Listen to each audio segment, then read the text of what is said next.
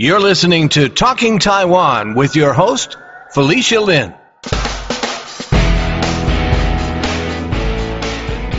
My guest on this episode of Talking Taiwan is Eric Chang, a writer for Taiwan News.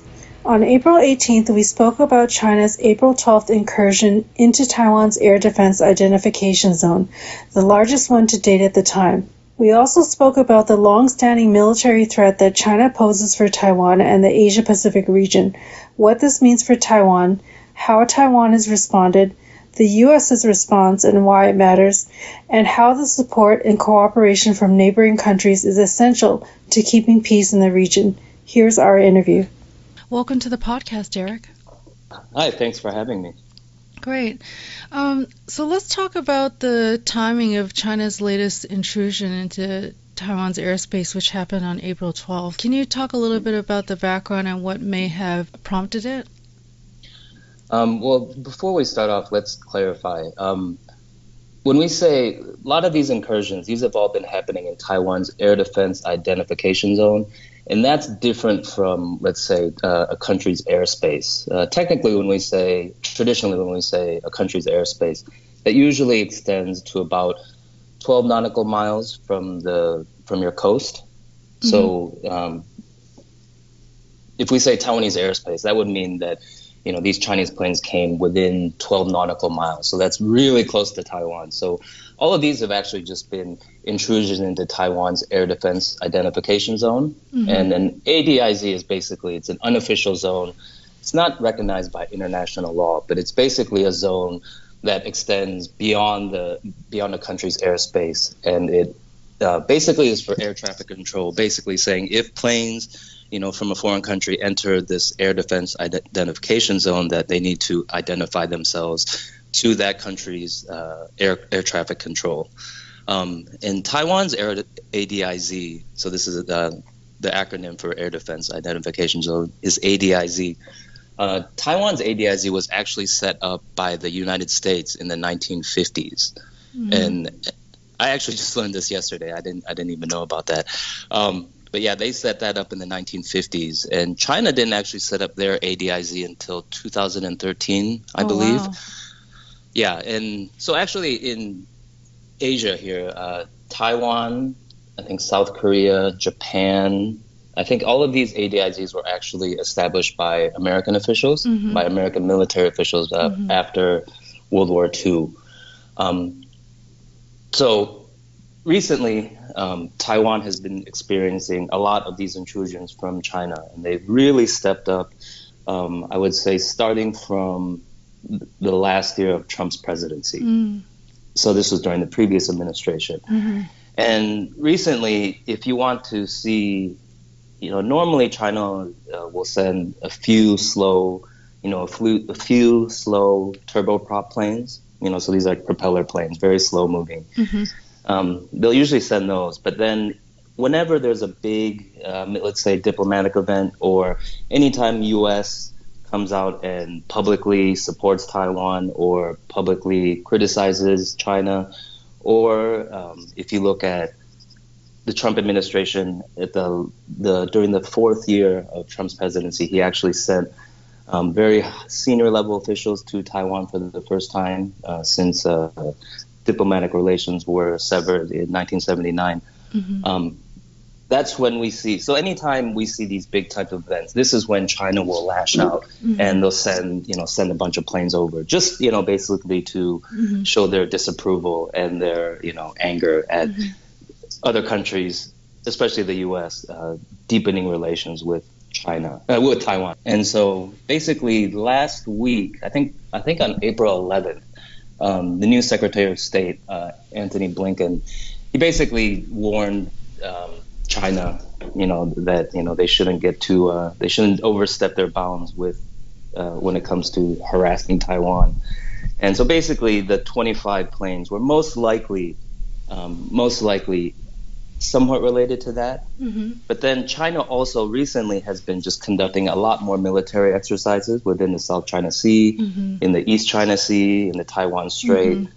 So a lot of these, um, you can't look at it's. Uh, you don't want to look at each incident and say, oh, it was definitely in response to Blinken. Mm-hmm. You know, a mm-hmm. lot of these things are happening. You know, there's it's very complicated right. with a lot of moving parts. So, mm-hmm. um, you know, if you read a lot of Western articles recently, they'll all they'll all point to, oh, it was the United States, um, the statement the day before, but it could actually be, you know, several different reasons. And part of the problem when reporting on China is that because China is so opaque you know, mm-hmm. it's really hard to it's really hard to find out what exactly you know why they sent it. You know why they sent the incursion. Mm-hmm. They usually don't broadcast it. They usually don't you know issue press releases afterwards saying mm-hmm. why. Mm-hmm. But they do they but they will you know their military will warn other countries when they're going to carry out large uh, military drills, military exercises. You know, especially like missile drills, they will do that type of stuff. So, um, yeah, That's the hmm. short answer. Okay. Thank you for that clarification. So I will be more careful about how I use that term airspace. Um, it's good to know. Um, also, this year is the 42nd anniversary of the Taiwan Relations Act, right? Yes. Um, for people who don't know, could you tell uh, my listeners what is the Taiwan Relations Act and what that means for the U.S. and Taiwan? Okay, the Taiwan Relations Act um, and this is a disclaimer. Um, I'm just I'm not an expert in any of this, so some of this some of these fine details I may get wrong. So uh, anybody that really wants to know, what you should do is just Google Taiwan Relations Act. That's they have a lot of really good sources on the internet that uh, explain this really well. Mm-hmm. But basically, the Taiwan Relations Act was signed. Uh, it went into effect in 1979. This is after after the U.S officially decided to switch recognition from the Republic of China, which happened to be in Taiwan at the time. Um, so I guess we need to go back, right? The mm-hmm. KMT and the CCP in the Chinese Civil War, right? The KMT lost, and the KMT fled to Taiwan. KMT fled to Taiwan. Um, this would be the Republic of China government fled to Taiwan. Chiang Kai-shek still claimed to be, you know, the legitimate governing body of China. And at that time, when that happened, the rest of the world, the Western world, still wanted to recognize the ROC because they were anti communist. And it wasn't until 1979 that Carter finally, uh, the US decided to switch diplomatic recognition from the ROC to the PRC, right? So when that happened, um, in order to continue diplomatic relations with Taiwan, this is where the Taiwan Relations Act came into play. And basically, the Taiwan Relations Act it you know allows for non-official relationships between the U.S. and Taiwan.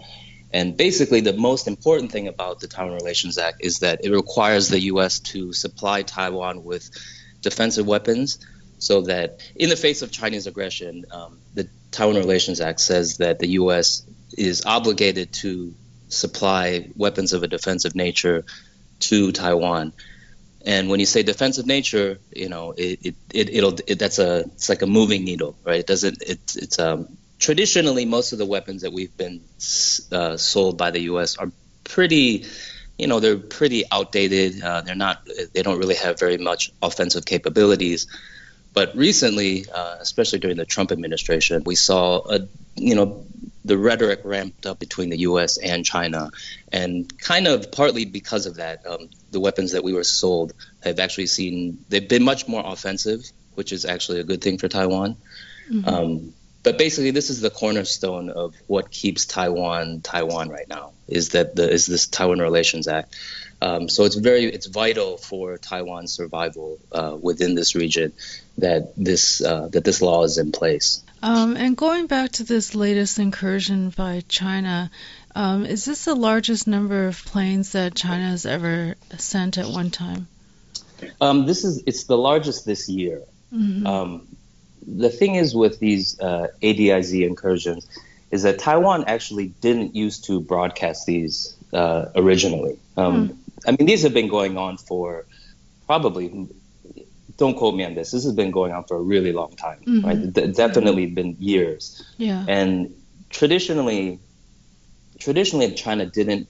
Uh, I would say traditionally, the China, what China used to do is they would send planes to circumnavigate Taiwan, mm-hmm. right? So they would, you know, maybe fly north of Taiwan, you know, flying through uh, the Diaoyutai Islands, mm-hmm. you know, flying through Japan's mm-hmm. ADIZ, mm-hmm. and then they would circle around, you know, or the, or they would go south and you know mm-hmm. circle north. Mm-hmm. Um, traditionally, that was how the, the PLA, uh, People's Liberation Army, this is China's army, um, would harass Taiwan, and they, they, didn't used to do ADIZ uh, intrusions very much, and Taiwan also previously didn't make these public because they didn't want to, you know, they didn't want to uh, put undue fear onto Taiwanese citizens. Mm-hmm. You know, they didn't want to, you know, because part of the reason China does this, obviously, is you know mental, psychological, you know, mm-hmm. uh, psychological threats. Right? You're mm-hmm. trying to mm-hmm. just wear down Taiwanese people mm-hmm. um, politically, mm-hmm. and you know through these types of actions. But then recently, you know, uh, last year, you know, they really ramped up their intrusions. So these basically coincided with uh, Trump sending. I guess we can say it first started when Trump sent the health health czar, mm-hmm. Alex Azar, mm-hmm. out here. Alex Azar was the highest ranking cabinet level official to visit Taiwan um, since diplomatic relations were severed in 1979. After that happened, they started they sent a lot of planes over, you know, and I think a few actually crossed the median line. So the median line is the the the line between Taiwan and China within the Taiwan Strait. Mm-hmm. This was as uh, the median line is you know right down the middle, and it was established by a U.S. US official. Uh, I'm not sure when, um, but traditionally China won't send planes. They rarely send planes across the median line, and when they do send planes across the median line, it's you know it's when they're really upset, you know. Mm-hmm. But crossing the median line is still a considerable distance away from Taiwan's airspace, right? So when China sends planes, they don't send them they don't send them into Taiwan's airspace, but they'll send them into our ADIZ. And if they're really mad, they'll they'll send them, you know, cross the median line, you know, for a little bit, and then the planes will go back. Mm-hmm. So Alex Azar, that was like the first, the first big one, and then the second one was in mid-September. That was when Keith Krach came. He mm-hmm. was the uh, U.S. Secretary, uh, U.S. Deputy Secretary of, Secretary of State or Undersecretary of State of Economics or something like that. Sorry, I'm I'm totally butchering his uh, his title. Okay, and then I also found out that Keith Krach's position it's kind of a long title. Keith Krach yeah. is the Undersecretary of State for Economic Growth, Energy, and the Environment. When Keith Krach came, this was in mid-September. Um, we also saw large incursions of, you know, Chinese warplanes, of Chinese turboprops, of, you know, they even sent some of their bombers over.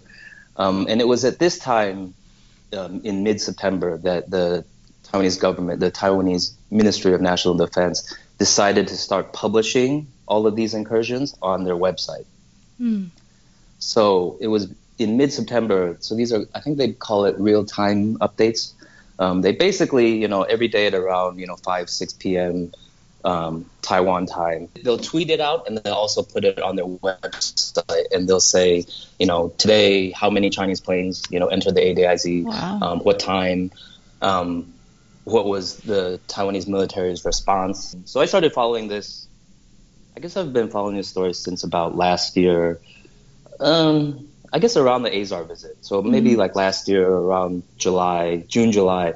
This is when I, you know, this is when this the ADIZ thing first even popped onto my radar. Mm-hmm. You know, and that's when I started to pay attention. So now, yeah, the uh, Taiwan Ministry of National Defense every day you can go to their website and they have it in English and they have it in Mandarin and you can find out, you know, every day how many of these mm. incursions happen mm-hmm. or are not happening. So yeah, that was a massive for Taiwan. That was a huge deal last year. I mean, the yeah. Alex Azar visit mm-hmm. and the Keith Krach visit were two massive, you know, milestones uh, in terms of Taiwan-U.S. relations. So that's why, you know, that's a big reason why we saw so many planes coming over from China at the time. Li Denghui had just passed away. Mm-hmm. So part of the reason that Krach came out was to pay respects to Li Denghui. And another one people say was to kind of um, start preliminary talks about possibly a Taiwan, you know, U.S. type of uh, free trade agreement, that type of mm-hmm. or uh, bilateral trade agreement, mm, if I if I remember correctly. Good to know. And do you know how many incursions have happened just this year so far? Uh, so far this year, there have been about 77. Wow. So in Just this year? yes, yeah. So in January there were 27. Um, in February there were 17. Oh my goodness. Uh, in March there were 18, and so far in April this month there's been 15. wow. And so within, so basically, you know, so April, let's say, let's take April for instance. There have been 15 incursions. Um, 15 incursions can actually be a lot of more planes though. So sometimes, you know, they'll send uh, they'll send planes in the morning or in the afternoon, um, and typically it varies. Um, I would say last year, if we you know if we start looking at these incursions from last year, last year it was always maybe one to three uh, turboprop planes. These are usually their uh, Y8 anti-submarine warcraft, uh, anti-submarine warfare planes, uh, reconnaissance planes. Um, these are basically uh, slow-moving planes that are just there to kind of like uh, survey Taiwan Strait, look for um, look for uh, to track submarine movements of the U.S. Navy, um, Taiwanese Navy. Um, it's also for training missions, but typically, what China would always do would send one to three of these really slow-moving planes, and it would always just be within the southwest corner. Right, this is the the corner that basically uh, includes the Dongsha Islands. Uh, that's these are islands controlled by Taiwan um, within the South China Sea, and China likes to often likes to harass, you know, send planes around this area just to kind of, you know, sh- uh, show their displeasure. But last year, it would always just be one to three planes, you know, daily, you know, one plane, two plane, two planes, maybe three. But then, you know, rarely would you see, you know, warplanes uh, attached with them, like fighter planes, bombers. And it wasn't, in- you know, they'll usually send those, like, like I said, for, you know, Alex Azar, Keith Krach. Um, there was also a really big incursion this year when the U.S. and Taiwan, the coast guards from both countries, they uh, they signed a big agreement on uh, mutual, uh, like just basically on working together. Um, I believe China sent 20 planes, I think. Um, and I, I, uh, I'm not sure what I forget what date that happened on, but that was also this year. It was only a, probably last month actually. so how has Taiwan responded to these incursions um, so far? So what Taiwan will do every time is uh, they will scramble jets. Uh, well, they will scramble planes um, to intercept the Chinese planes. They will issue uh, radio warnings, and they will use land-based missile systems to track the Chinese planes. And they will do this every time. Um, however, a few weeks ago, I think the Ministry of National Defense, uh, one of the deputy spokespeople, I believe, um, while he was talking to the parliament, right, while he was giving a report to the parliament, he said that Taiwan would stop scrambling jets every time because because last year th- the, there was such a large increase in the number of a- ADIZ incursions. Mm-hmm. Uh, Taiwan actually wasted a ton of money on fuel, mm. on resources. Mm. Um, basically, every time you you know if you're going to send your planes, Right. you know if you're going to send your planes up every time, there's wear and tear, Yeah. and you'll have you know which will you know affect how long these planes can fly. Will mm-hmm. also you have to use a lot. You'll have to do a lot more maintenance on the mm-hmm. planes, and basically, you know, Taiwan. You know, if you compare Taiwan's air force to China's, right? Yeah. Taiwan's is it's like uh, David and Goliath, right? We don't have we have such a small smaller force compared to China. Mm-hmm. You know, we can't keep that. You know, we can't match them gun for gun, plane for mm-hmm. plane. Mm-hmm. You know, so we have to be a little bit smarter about how we use our resources. So at that time, the the Ministry of National Defense spokesperson, or the, the, the person from the Ministry of National Defense, said that uh, Taiwan would stop scrambling jets every time, and that they would just track most of these incursions through um, missile systems. You know, just using land-based missiles to track um, the Chinese planes, which is a really good idea. However, since they made that announcement, China has actually been sending a lot more planes, and they've been sending well, not a lot more planes. They've been sending a lot more fighter jets suddenly. Mm-hmm. Mm-hmm. You know, um, they've been sending their J-10s mm-hmm. or J-16 fighter jets, which they usually didn't do. Um, so if you look on the Ministry of National Defense, their website, they still say that you know for every time it happens, even with the slow planes recently, they keep saying that the, they they scramble aircraft, and I don't know if that's I don't know if it's necessary they're doing that every time, or you know they just they're putting that out there so this is something that i actually have to dig a little bit deeper to mm-hmm. find out mm-hmm. this is actually something i've been wanting to talk to people uh, within the mnd about actually mm-hmm. is that you know you guys said that you weren't going to scramble planes every time but it seems like you're still doing it is this because you know uh, just just a, just for a better clarification mm-hmm. but mm-hmm. for taiwan it would actually make a lot of sense to not send planes up every time right right you know because you don't want you don't want China because a lot of reason that you know so part of the reason that China has these incursions is they want to see Taiwan's response time right they mm want to see how long it mm takes Taiwan to get jets in the air mm-hmm. they want to take they want to time how long exactly how long it takes mm-hmm. for them to get to you know the you know Dongsha Islands mm or you know the, the the, the southwest corner of the mm-hmm. ADIZ so mm-hmm. you know from Taiwan's standpoint you you know it's not something that you know you don't want them to be able to know your every move. Sure. Right. So you want you want to keep them guessing, mm-hmm. but at the same time, you know, you don't want them to just run roughshod and just kind of fly into our ADZ, yeah. ADIZ whenever yeah. they want. Yeah. You don't want them to right. um, make it seem like you know we're not taking our national defense seriously. So what Taiwan has to do is they have to be able, you know, you have to be able to balance. You know, when do you send planes? When do you not send planes? Mm-hmm. Um, you know, but I think the military setting up this website, making it public, is a very good idea because you know I would say most people in the world aren't really paying attention mm-hmm. to you know what's going on mm-hmm. between Taiwan and China. Mm-hmm. So this is a good way for the rest of the world to you know to see you know the aggression is clearly only coming from one side, and that's from yeah, China. Right.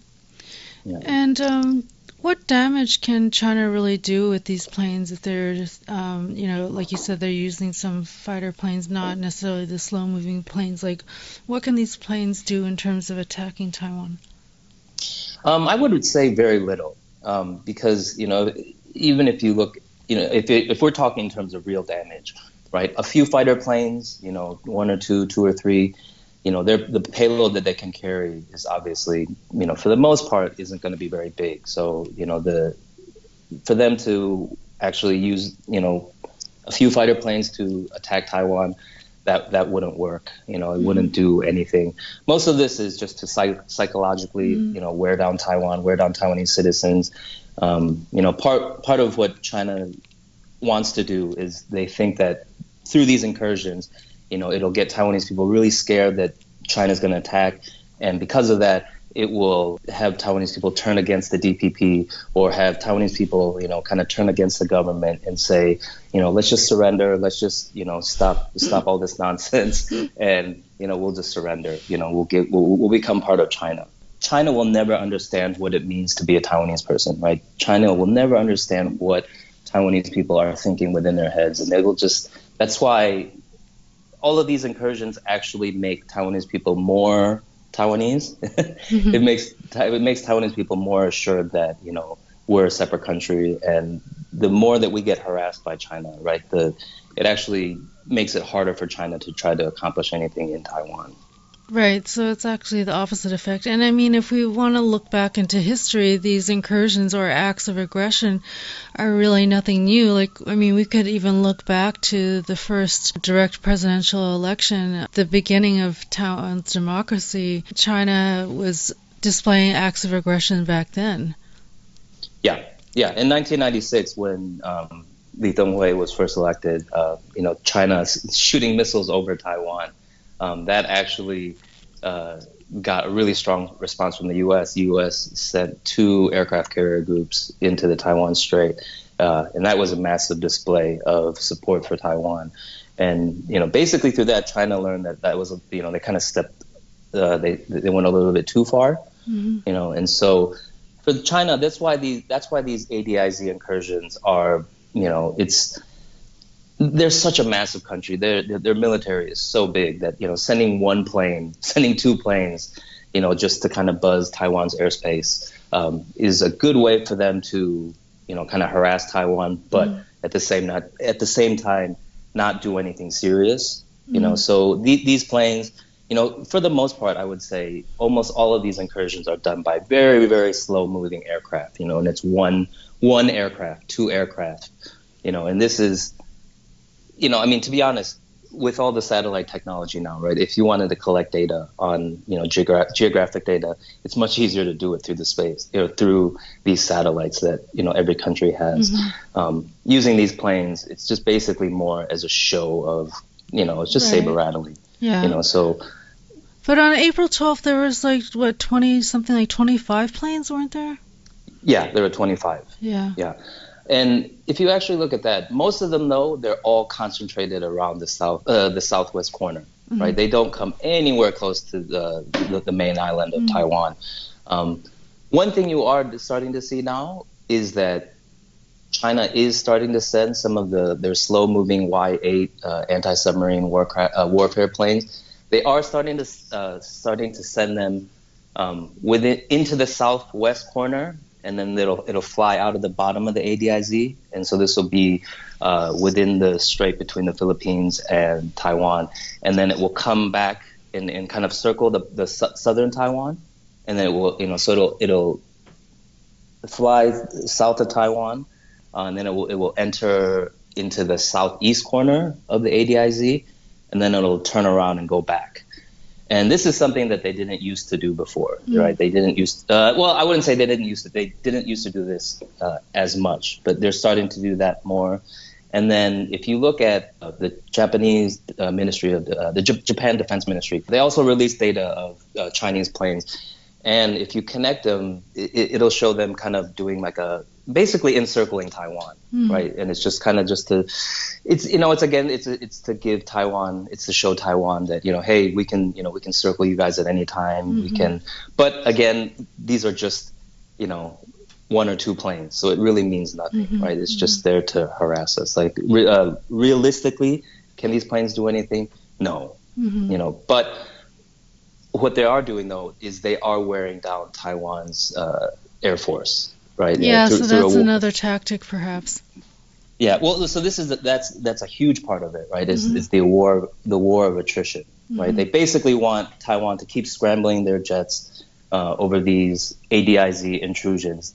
They want to want us to wear down our you know Mm-hmm. resources so much. You know, they want us to waste fuel. They want us to Mm-hmm. waste money. That when they really do attack, you know, because we've depleted our you know our, our resources, that we won't be able to put put up as much of a fight Interesting. right? So, so this is why this is actually why you know the MND official came out and said, Right. you know, we're not we're not going to scramble jets every time. Right.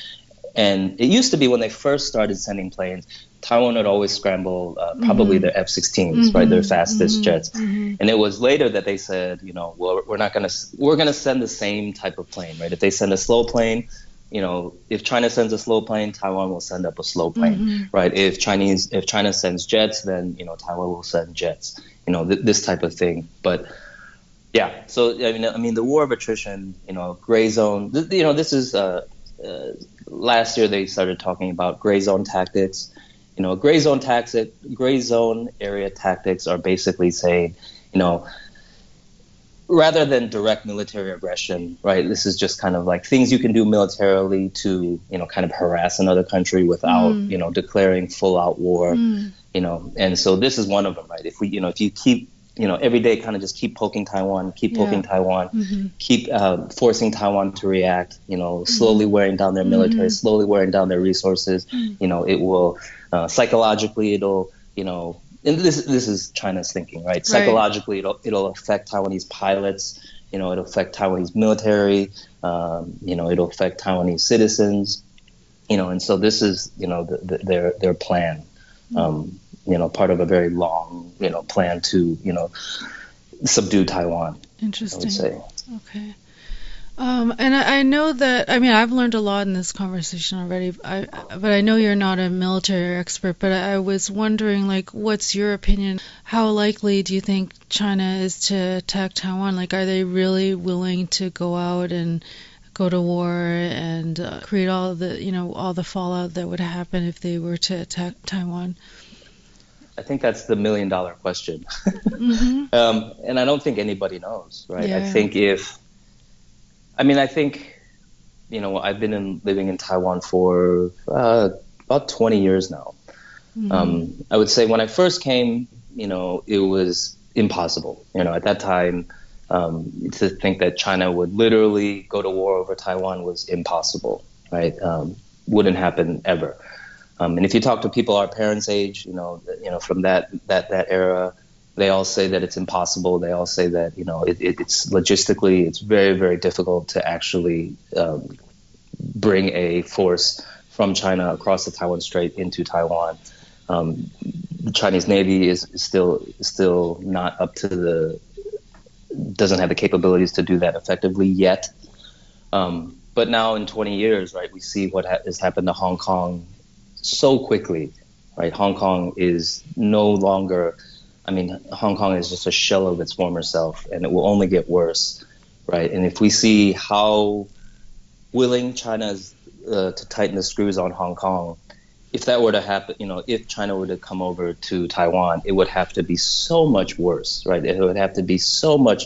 I mean, they would have to, you know, they would have to annihilate so much more of, of Taiwan uh, militarily, mm-hmm. right? Um, that you know, is it a possibility? You know, if you you know if you're reading Western news recently, you know, there have been some U.S. commanders, you know, Indo-Pacific commanders that have come out and said that you know China will have the capability to attack Taiwan, you know, invade Taiwan successfully within five years, six years. You know, it's it, it's kind of one of those, you know, everybody's guessing. Yeah. Right? You know, so if you if you if you listen to military guys, military people will always say, yes, it's inevitable it's going to happen, you know, within four or five years, five six years.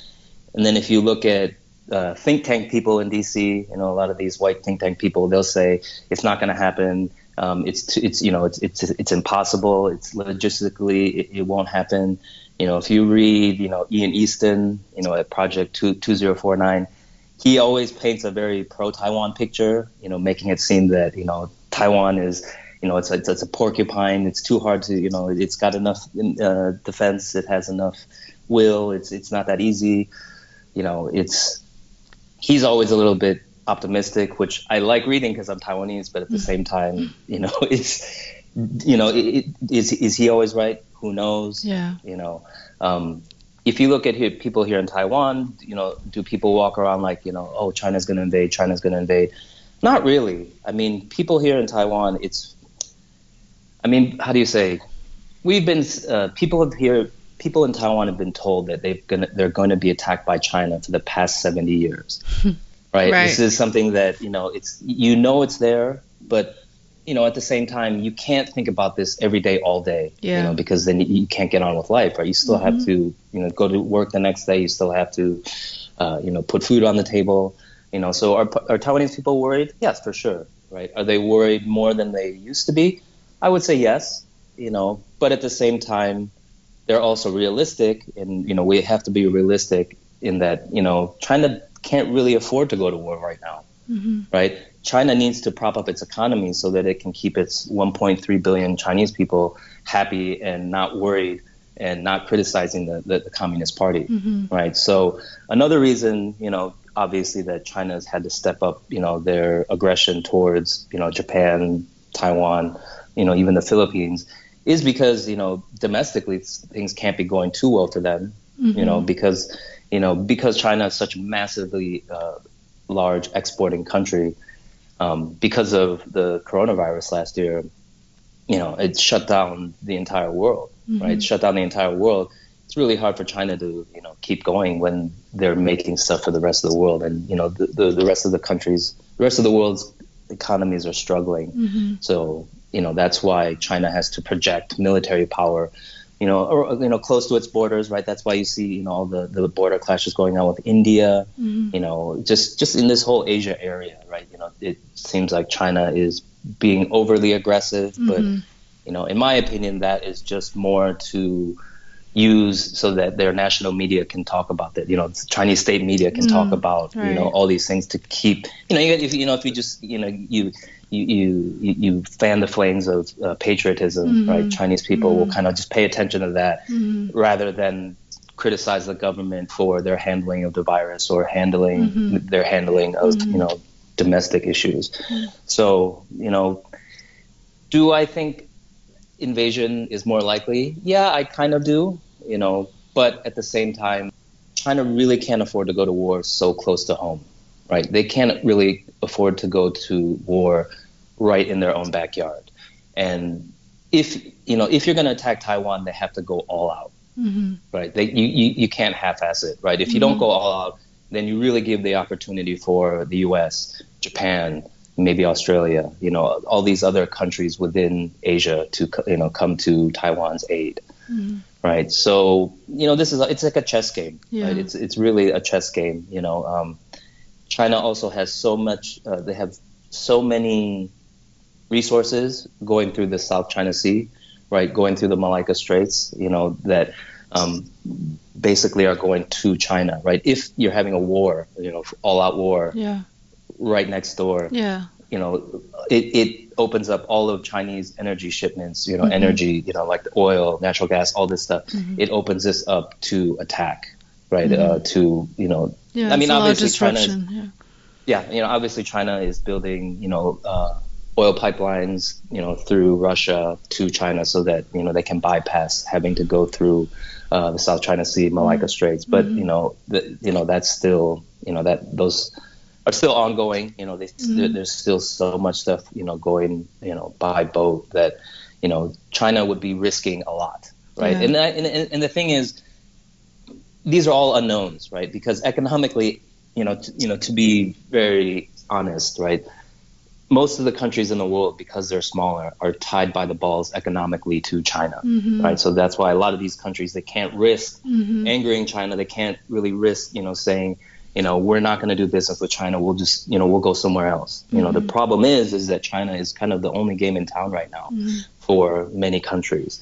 Um, so that's a good and a bad thing, right? Because we're all tied by the balls economically, it means that no one really wants to rock the boat right? China can't really afford to give up their economic relations by taking over Taiwan. You know, so publicly they'll you know they'll, they'll continue and they will always say that you know Taiwan is a part of China and that they will uh, w- they will seek to unify Taiwan in with you know if it's militarily if it's peacefully you know by any means China will always say this half of it's a hollow threat you know half of it's real you know it's it's it's really uh, it's a moving it's also a moving needle right you know in the future china militarily will definitely become stronger mm-hmm. they'll definitely mm-hmm. get more experience mm-hmm. they will definitely if they want to you know i mean see this is the thing if china china doesn't really have to worry about saving any resources right china doesn't really have to worry about saving any of its soldiers like for mm-hmm. them it's just cannon fodder mm-hmm. right? They can, they you know, they can just keep throwing more and more soldiers at Taiwan eventually, you know. And for them, it really doesn't matter. It doesn't mm-hmm. make a difference. Mm-hmm. So, you know, they, they they they can sacrifice all this, but again, will they? It's yeah. I mean, and, and it's and then you, also you have to look at capability wise, right? Capability wise, they're still not at uh, on par with the U.S. military. You can see this very easily through the picture, I believe it was last week uh-huh. or two weeks ago, the U.S. captain that was on the, I believe he was on a missile destroyer. Uh, he was on a U.S. destroyer, mm-hmm. uh, and this destroyer was uh, was sailing right next to the Chinese aircraft carrier, the mm-hmm. Liaoning. Mm-hmm. And in this picture, the U.S. Navy, U.S. Navy is very good at uh, uh, trolling. they they they took this picture basically where this U.S. Uh, U.S. destroyer was shadowing the Chinese aircraft carrier, mm-hmm. and the U.S. captain he's basically propped up on deck with his feet up. Right, he, he's, he's, his feet are up. His uh, uh, one of his uh, officers is standing right next to him, and you can see them just kind of staring casually at the Chinese uh, aircraft carrier. Mm-hmm. This basically, you know, it's, it's uh, it, this is also psychological warfare. But mm-hmm. this just through that picture, it just so it shows you that uh, militarily, China still, especially in terms of their navy, isn't up to par with the U.S. Right. the, the fact that a U.S. destroyer could sail right next to one of China's most prized ships, mm-hmm. it just shows you that you know China wasn't because usually a, you know an aircraft carrier group right the aircraft carrier will be in the middle and it will be surrounded by you know other ships right mm-hmm. other destroyers right mm-hmm. other mm-hmm. um, you know a, a, fleet of ships basically to protect the aircraft carrier right in most cases that's how you know if you look at the U.S. Navy that's how their uh-huh. their aircraft carriers travel uh-huh. throughout the world but the fact that China's aircraft carrier was so close to China and yet they still couldn't you know effectively uh, protect it you know from from foreign you know from other other mm-hmm. navies mm-hmm. that just shows you that you know there's still a long way to go before China's navy is up to up to speed and you know clearly if you're going to if you're going to transport you know hundreds of thousands of Chinese troops from China to Taiwan you're going to need a navy that you know can you know that that, that can handle that right That's, and just through one picture Mm-hmm. That just showed you that you know because usually when you know if you see pictures of China, uh, China on Chinese state media mm-hmm. of their mm-hmm. aircraft carriers, mm-hmm. you know there's always flags flying. It's always so beautiful. It mm-hmm. looks like it. You know it's very powerful. They're trying to project power. Yeah, yeah. But through one picture, you know, taken off of a phone um, by some you know U.S. you know uh, Navy sailors, you know, in one second, it basically kind of popped a hole in that balloon, right? That's really interesting. Do you have a copy of that photo, or can you dig it up, or? Yeah, yeah, I'll definitely. Yeah, okay. I'll, I'll, I'll send that. Thank over. you for that. That's interesting. And then, so, but what about Taiwan? Like, you know, does Taiwan have the ability to defend itself? And also, there was uh, an announcement of a new multi-mission uh, amphibious ships Taiwan recently launched. Will these things help Taiwan sufficiently defend itself? Um, so Taiwan does have quite a, you know, we have we have our own military. Um, Taiwan takes its own national defense very seriously. Um, missiles are probably the most uh, useful thing in our arsenal right now. So Taiwan has Patriot missiles uh, sent from the U.S. Um, uh, sold to us from the U.S. Uh, we also have domestically produced missiles. Um, we have, you know, long-range missiles, short-range mis- uh, missiles. Taiwan also has, we have submarines, but right now what's very important is Taiwan is actually domestically, we're building our own submarines. Um, and submarines will be very helpful to uh, national defense, you know, if and when China does, you know, decide to send ships over. Having having submarines, because uh, I believe uh, the Taiwan Strait is uh, traditionally very noisy. Mm-hmm. You know, so if you actually have submarines uh, patrolling the, the, the, Taiwan Strait, um, they may be a little bit harder to, to harder mm-hmm. to detect. Mm-hmm. You know, just because of all the the, the noises uh, mm-hmm. within the Taiwan Strait. So mm-hmm. um, that's really good for Taiwan. Mm-hmm. Um, Interesting. One thing that you'll hear about Taiwan when they talk about defense is that we need to develop asymmetric asymmetric warfare capabilities, mm-hmm. right? Asymmetric warfare capabilities refer to a smaller force having to fight a larger force, right? Right. So in this case, clearly Taiwan is the smaller yeah. force, and China is the big force. Uh-huh. And a lot of things you'll, a lot of times, what you'll hear, especially from Western, you know, defense specialists, is that you know Taiwan needs to be like a porcupine, right? Mm-hmm. You want to you, you want to arm Taiwan to the teeth so much that you know if China is going to come that they're going to have to pay a huge price. Right. Right. They're going to have to pay a huge price in uh, their ships, in their soldiers, right? In mm-hmm. uh, you know whatever they decide to send over, you know, uh, it will it won't be as easy as they think, mm-hmm. right? So a lot of these analysts will say that yes, Taiwan needs missiles, right? The most things, uh, the, the, the biggest weapon that you can use, the, the best weapon you can have in your your arsenal is probably missiles, and they don't need to be very long range missiles, right?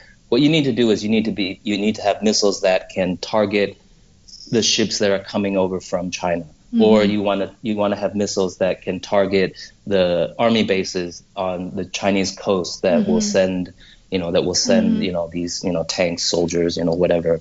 Right. And because Taiwan and China are so close, um, you know it's you know, 100 miles away. You know mm-hmm. you know it's you know it's just a stone's throw away because it's so close. That's why Taiwan just needs you know, to increase its arsenal of just short range missiles. Mm-hmm. Right, you just need a lot of short range missiles. Mm-hmm. Um, people have also talked. I've also heard people discuss that Taiwan needs to uh, acquire more sea mines. Right, you want more mine. You know, so you know if China's going to come over, you want to basically just dump as many uh, mines mm. in the sea as possible, mm. just to you know to to, to protect mm-hmm. um, to protect the Taiwanese coast. This though is a little bit you know when you talk about mines, it can be a little bit problematic because. Yeah. Uh, the west coast of Taiwan is also where Taiwan gets its liquefied natural gas, mm. uh, and the, you know a lot of our Taiwan's biggest ports are all on the west coast. Right. So you know this is something that's you know also problematic. Right. But with you know in terms of our uh, Taiwan's arms, right?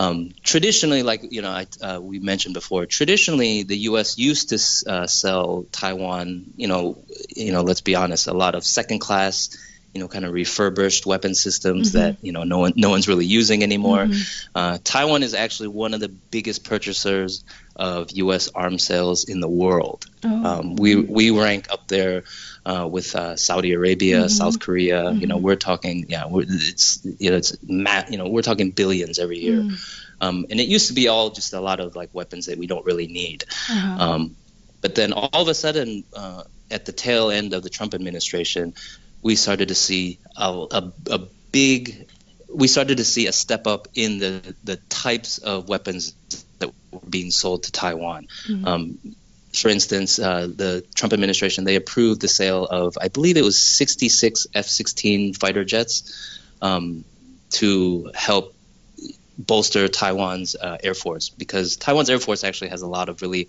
old planes. We have a lot of old uh, F5s mm-hmm. that are starting to, you know, they're coming to the end of their service life.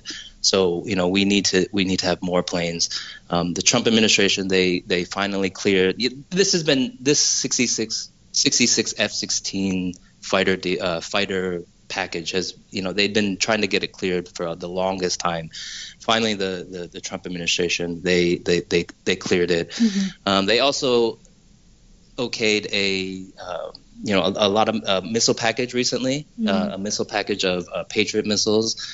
There was also, I believe, was uh, 102. I think it was 102, around 100 uh, tanks, mm-hmm. M1 Abram tanks. Um, don't know how necessarily don't know how useful those necessarily are. Um, but Taiwan's tank fleet is also aging and needs to be replaced. Mm-hmm. Um, so those, you know, they're needed. Um, there's also been, I believe, what was it? Oh yeah, there was also three uh, sale of three uh, MQ9, I believe, Reaper, mm-hmm. uh, uh, Sea Sea Guardian drones, and these are kind of, uh, you know, these are you know drones that uh, they have offensive capability. However, the ones, the three that are sold to Taiwan don't have offensive capabilities, but they could be outfitted with missiles in, in you know, if if they need to be. Um, that was also a big sale. Um, so, Taiwan Relations Act says that the U.S. can only sell Taiwan weapons of a defensive nature.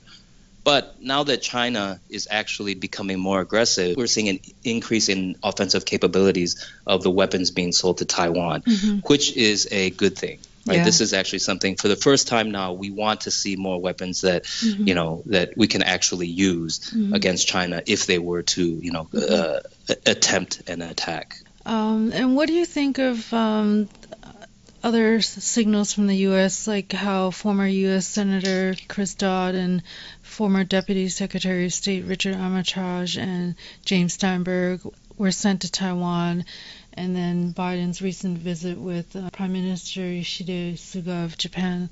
Um, what do you think that says about Biden's stance on China? I think it, it's uh, a fantastic move, right? I think, um, how do we say? I can think we can safely say Trump's presidency in the United States was controversial, mm-hmm. to say the least. Yes. right? But this is the crazy thing. In Taiwan, Taiwan loves Trump. Yeah. Taiwan, well, Taiwan, there are real, Taiwanese Americans that do too. Yeah, tai- Taiwan had a real, uh, a very, uh, uh, a very strange relationship with the Trump administration. Mm-hmm. Um, but I think part of that is because the Trump administration, not Trump personally, but the Trump administration was very, very, very pro Taiwan, mm-hmm. right? And it became very pro Taiwan, not maybe for all the best reasons. You know, let's you know, let's be honest. A lot of the reasons that Taiwan was pushed into the forefront at the end of the Trump administration was partly to anger China, you know, part of the reason that this Taiwan card was played mm-hmm. was specifically just to make China angry, mm-hmm. right? Mm-hmm. But for Taiwan, that's great because we actually need as much press. We need as much. We need as many people in the international world talking about Taiwan as possible, so that more people are informed about what's going on, right? And yes, Trump was very problematic for U.S. domestic politics and the uh, what was going on in the U.S. But for Taiwan, Trump presidency was actually very beneficial for the country in terms of the you know the, the increase in arms sales. Um, when we saw you know Alex Azar and Keith Krach coming here, those were huge, very public displays of support for Taiwan. And then Pompeo on his way out, you know, saying that you know the U.S. was re- removing decades uh, of self restrictions on U.S. officials being able to meet with Taiwanese officials, right? Um, Pompeo getting rid of those restrictions. Basically, the, the, the Trump was able to shift the needle in terms of how we publicly talk about Taiwan. And then because he shifted the needle so much, that gave the Biden administration a lot of wiggle room in terms of how they would continue this uh, policy of supporting Taiwan more openly. So what we see with the Trump administration is yes, they sent a lot of high level acting officials. Now, you know, Biden's administration has just started, right? We're only in the very beginning, the first three, four months of his administration. And already in that time, right, we see them, you know, uh, Blinken a few a few weeks ago referring to Taiwan as a country uh, when he was uh, talking to the, uh, the, the Congress. Mm-hmm. Um, we don't, you know, some people say it was a slip of the tongue. Some people say it was it, it was it was uh, purposeful. Um, either way, that was a huge shot. Uh, it was a huge show of support for Taiwan. And then now, you know, last week with when, when Dodd, Armitage, and Steinberg they came to Taiwan. Yes, this was an unofficial delegation, but this was also a continuation of what the Trump administration had done, and this was also it's a very smart move ter- if we're talking about geopolitical uh, geopolitical moves, right, and and political moves, right, because this is a very it's a very public show of support for Taiwan, but then because they're not acting, you know, it's not an active they're not acting uh, members of the, the administration. They're not acting members of the government. It basically it, it kind of shows to China that, that, you know this is a step back, right? This isn't as you know it, it's not as um, provocative as the Trump administration was, right? So um, sending these guys over, it basically shows that you know Taiwan and Taiwan U.S. relations are are still on track and they're still um, moving in the correct uh, they're moving in the correct direction. But then at the same time, it's smart because it also, compared to the Trump administration's moves at the at the end of the at the end of his administration, these kind of seem like they're not as provocative. You know, they're, they're meant to be less aggressive. So you know, it, it kind of it's China always likes to say this. It's it's it's a it's a little bit of a win-win situation for mm-hmm. Taiwan in that mm-hmm. you know it, it, it reassures Taiwan because before the election, a lot of Taiwanese people, including myself, were actually worried. I think more Americans now are finally starting to see that you know China is not the, it's not turning out to be the ally that many mm-hmm. Democrats, progressives mm-hmm. thought they it, thought it would be. Mm-hmm. You know, they they thought that mm-hmm. you know oh if, if China opens up its economy, if China, you know, just becomes a little bit more liberalized, that you know they'll slowly become more progressive. Mm-hmm. They'll, you know, yeah. Slowly and how long have up. we been saying that and waiting? yeah, and that's and they've totally, if anything, they've gone 180 degrees in the opposite direction. Mm-hmm. Right. This is something that Taiwanese people is something people in Asia have long understood. You know, I don't think anybody in Asia has any uh, fantasies, uh, uh, you know, as to you know China, you know, all of a sudden becoming democratic and you know opening every, you know, hugging everybody with open arms. Hmm. so I think Democrats now are finally starting to realize that you know actually we do have to you know, you know, China is a competitor, China is an adversary, right? And if you look at everything the Biden administration has said so far has actually been very reassuring for Taiwan, right? Mm-hmm. They, they, have talked about Taiwan um, sending this unofficial delegation last week was massive. You know, some people here have criticized that, you know, saying that, oh, they should have sent, you know, some, you know, acting officials. They mm-hmm. should have mm-hmm. sent people in the mm-hmm. current administration. Mm-hmm. You know, but I said, hey, man, this is this is this is only the very beginning, yeah. right? This has only been three months, mm-hmm. right? It's only been three mm-hmm. months, and this is already happening. So. This is a very good move. You know, it's very public. It's a you know, it's a strong show of support for Taiwan. Yeah. Um, now, there was definitely a lot of people before the election a lot of Taiwanese people were very nervous about the Biden administration. Right.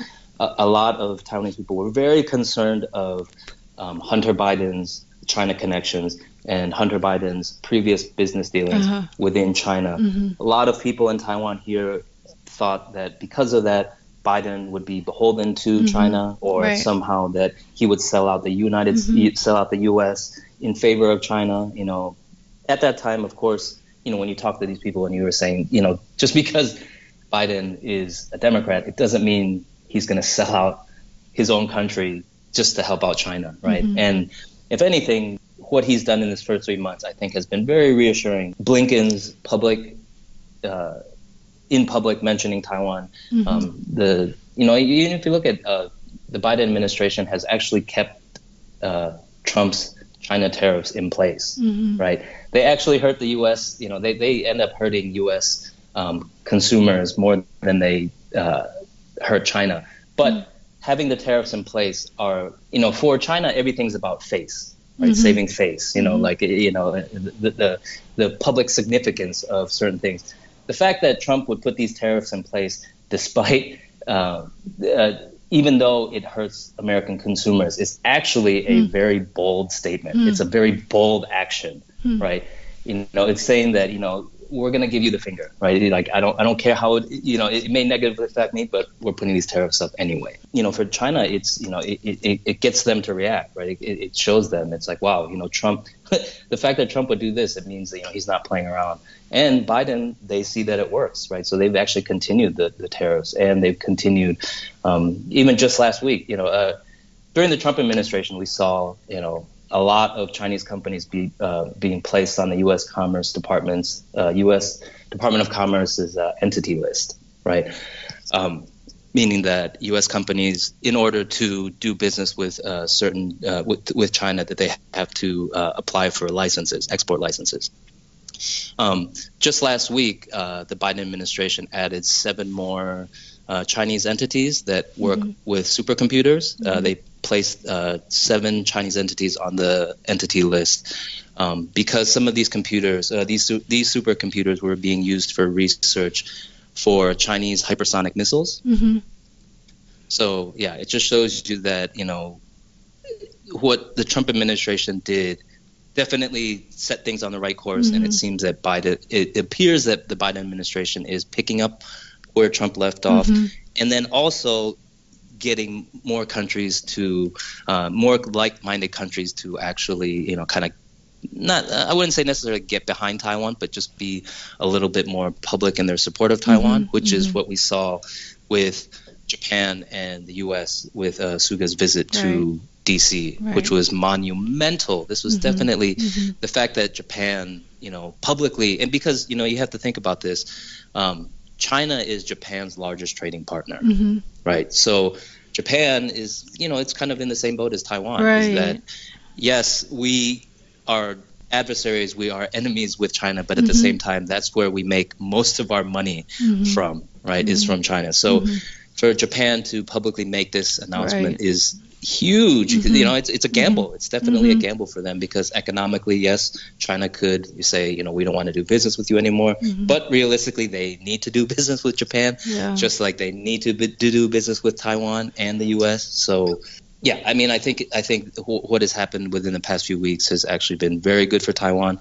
Um, Taiwanese people definitely have been reassured by uh, these recent moves. You know, so on the one hand, Taiwanese people are a little bit more, little bit more reassured.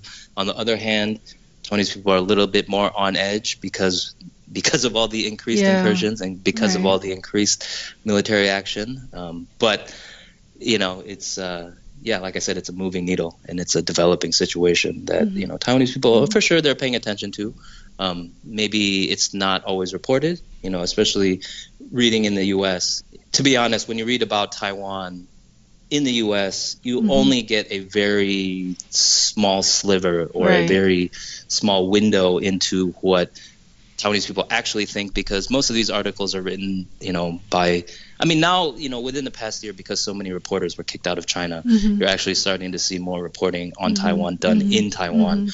Um, but for the most part, the, you know, these are Western outlets, so they always, you know, when they when they go for bites, it always they always find the same three or four academics Yeah. that happen to study Taiwan. So Uh-huh. it's you know, and, and, I'm, and I'm not saying what these people say about Taiwan is incorrect, Uh-huh. but you know, most you know, if you're living in D.C. and if you've been there for you know past 20 years, you probably don't have a as good of a grasp on what is going what is what's what's what's being said on the ground here in Taiwan or mm-hmm. what the, the the sentiment here is in Taiwan or you know what you know how, how worried or not worried of, of about you know Chinese aggression mm-hmm. Taiwanese people are or are mm-hmm. not. And it was interesting what you said earlier about how the most important weapon that Taiwan have is probably missiles. So, because I saw that you shared some news about the new multi-mission amphibious ships, um, so perhaps those are not necessarily that important, and and they're not even going to be in service for another year, right? Yeah. I mean, uh, you know, in terms of, I, I believe that ship was just kind of, it's, it's like a troop transport, right? It's like uh, getting, so I would say that would probably mean transporting Taiwanese troops from Taiwan to Dongsha Island or, you know, maybe to uh, uh, Peng, Penghu or uh, or um, Jinmen, right? If, if, if stuff were to go down. Um, I mean, this, is the thing. It's like, uh, anytime Taiwan develops any new type of uh, defensive weapon, that's a good thing for Taiwan, right? In, uh, it's a good thing for Taiwan. But realistically, you know, will one extra ship, will two extra ships, you know, three extra ships that can carry, you know, eight to ten missiles, will you know, will, that- will that be the deciding factor you know, to tip to tip it in Taiwan's favor? No, you know, but of course we need to just keep doing as much as we can uh, to, to protect our own country. Um, yes, anytime we can add new ships, anytime we can add new submarines, anytime we can add more hardware, that's a plus. You know, one thing I would really like to see, you know, is that you know I would like to see the Biden administration now that they've, you know, uh, Biden administration has been very vocal so far this first three and a half months. They've been very vocal in their support for Taiwan, but now what we need to see is we need to see actual, you know. Uh, defensive weapons, right? We need to see actual hardware. We need to see more sales um, of, of weapons that Taiwan can actually use. Um, you know that that will be the next step in uh, you know supporting Taiwan more uh, publicly. You know, and then also you know economically, right? If we can get the ball rolling on you know signing an, an FTA with the United States, or just you know more something along that lines, right? You know, maybe it doesn't have to be a full FTA or full uh, bilateral trade agreement, but you know, if we can just get that going, you know, if, if we can see that, uh, if we can see the U.S. kind of get moving on this that end, I think that would be even better for Taiwan as well. This is something we actually didn't talk about. Uh, I know you had you, you you had asked about this. Is what is the U.S.'s response every time you know China has these large incursions? Um, what uh, the U.S. typically does is U.S. actually has a the U.S. military has a very very large presence in Asia, uh, in Japan, in the Philippines, uh, in Guam. So what the U.S. will typically do is they'll send uh, destroyers um, through the Taiwan Strait. You know, they'll transition through the tra- Taiwan Strait. Oftentimes, you know, going from Japan down, you know, down south, or you know, going north to south. Um, and under the Biden administration, there have already been four transits. Four, uh, four U.S. destroyers have uh, transited through the Taiwan Strait um, since Biden has taken office. Um, so the U.S. Navy is very, very active uh, around Taiwan, um, Japan, Philippines, South China Sea. Um, they also, um, just like China, frequently sends airplanes, uh, s- slow-moving turboprops, you know, into Taiwan, Japan, South Korea's ADIZ. The U.S.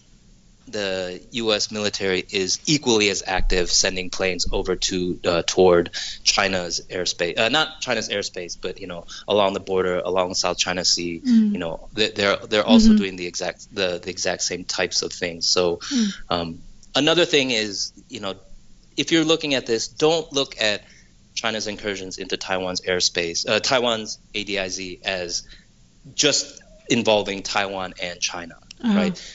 It's actually, you know, this is this is all involved, right? You know, you have to look at what the U.S. is doing, right? You have to look at what Japan's doing. You have to look mm-hmm. at, you know, the Philippines. It- you know, mm-hmm. this is all connected. So there's mm-hmm. there's there's so much activity going on commercially and militarily in Asia that um, you know, these are all connected. And mm-hmm. the U.S. has been doing a very good job at just kind of keeping China on its heels, mm-hmm. you know, mm-hmm. keeping China on its toes. And that's mm-hmm. exactly what we want for everybody in Asia. Is we want, you know, to be honest, we want the status quo.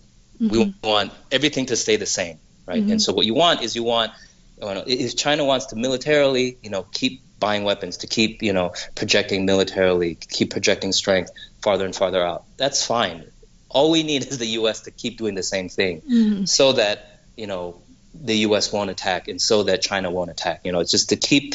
You know, if you if you just keep if you have all your guns placed on the table, you know, it will hopefully um, keep everybody from actually deciding to use them. right. So I would say, you know, living in the U.S., I was definitely more progressive and, you know, very anti-military, mm-hmm. and I mm-hmm. didn't see mm-hmm. why, mm-hmm. you know, what, what's the purpose of having soldiers? What's the purpose of mm-hmm. sending U.S. soldiers mm-hmm. around the world? You know, but now that we're, I'm literally living in probably the biggest hotspot of possible military action in the future.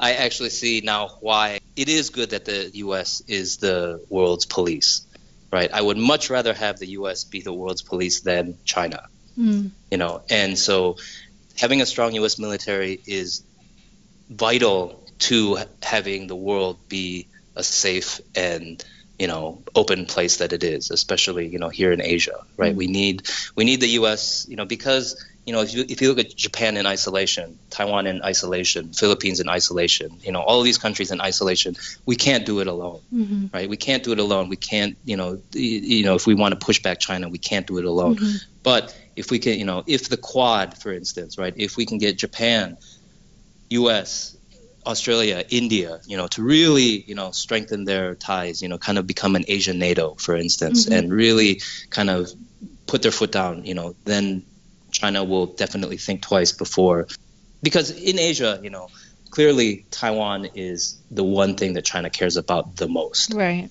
Right. It's the one thing that they'll that that publicly they you know uh, for the CCP they can never give up right? Mm-hmm. They can never say we're just right. going to let Taiwan be Taiwan. Mm-hmm. So what we need is we need everyone, you know, Japan, Taiwan, Philippines, South Korea, Vietnam, you know, New Zealand, Australia, India. We need everyone, you know, the U.S. We need us to all be in step, right? All be on the same page, so mm-hmm. that you know we need to share information. We need to uh, share intelligence. We need to make, you know, we need to publicly um, have these websites uh, letting the rest of the world know anytime there's an incursion into uh, Taiwan's ADIZ.